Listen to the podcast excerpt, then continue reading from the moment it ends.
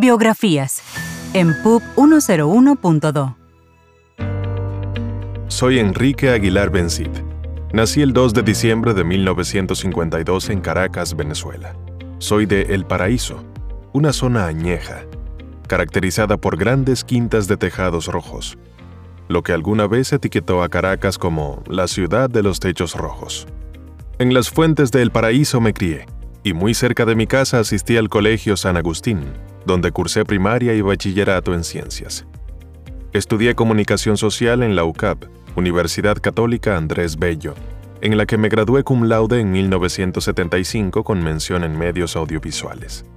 Desde muy joven me atrajo la actividad artística y a través del teatro, la oratoria, la escritura, la radio, di rienda suelta a mis inquietudes. Recién me hice bachiller, a los 18 años obtuve el título de locutor, lo cual motorizó mi deseo de ser parte activa de las ideas que como redactor se me ocurrían.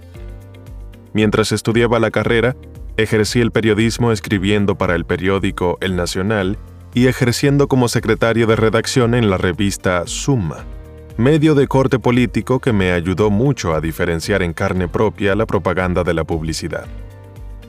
Fue después de esta incursión en el periodismo que la balanza de mi vocación se inclinó hacia la comunicación comercial, y fue como entré a trabajar como redactor en una agencia publicitaria en la que tenía que hacerlo todo. Desde escribir los comerciales, actuarlos como locutor y dirigirlos, hasta venderlos al cliente con la convicción de quien pare una idea y la hace realidad. Fue en este momento cuando estuve seguro de que publicidad era lo que quería hacer toda mi vida. También descubrí que el ascenso en la carrera de redactor se lograba saltando de agencia en agencia, ofreciéndome al mejor postor.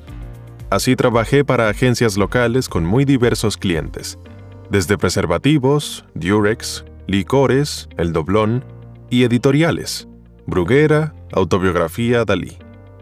Seguí mi instinto y fui escalando posiciones hasta pasar de ser un redactor junior multidisciplinario a convertirme en un redactor senior más experimentado.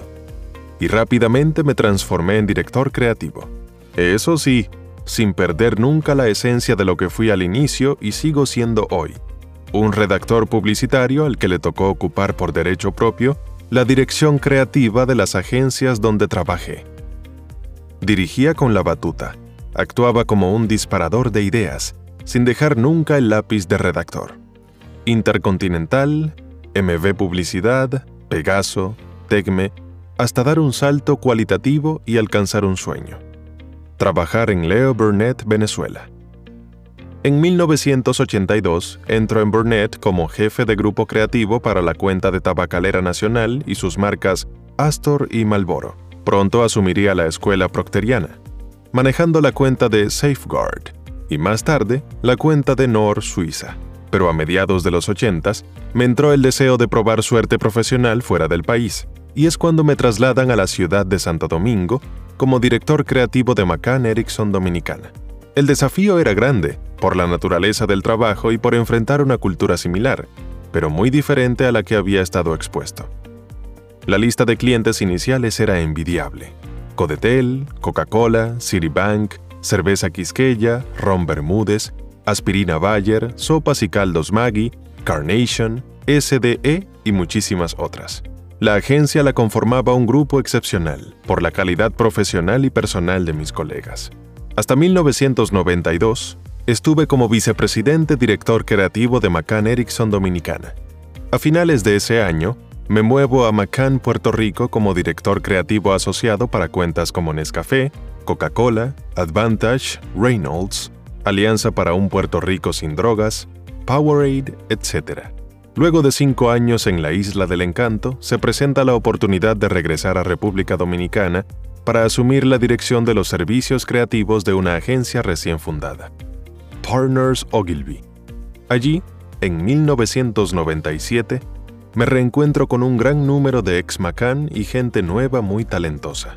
Conformamos un equipo formidable que dio gran impulso a las marcas que trabajamos. Santo Domingo Motors, Banco del Progreso, Centro Cuesta Nacional, Ferretería y Casa Cuesta, Orange, Refrescos Country Club, etc. Permanecí hasta 2004 año en el que me inicio por cuenta propia realizando proyectos y campañas para diversas marcas nacionales e internacionales, entre otras, Colgate Palmolive. En 2015 me integré a Nolk Red America, durante casi dos años, como director creativo regional. Y llegamos al día de hoy, 20 años después, en un mercado que ha cambiado radicalmente. No solo la pandemia con sus efectos devastadores en el mercado, sino las nuevas tecnologías han transformado el mundo publicitario en otra cosa. Si bien ya no estoy en el candelero corporativo, tampoco estoy jubilado, y mucho menos retirado.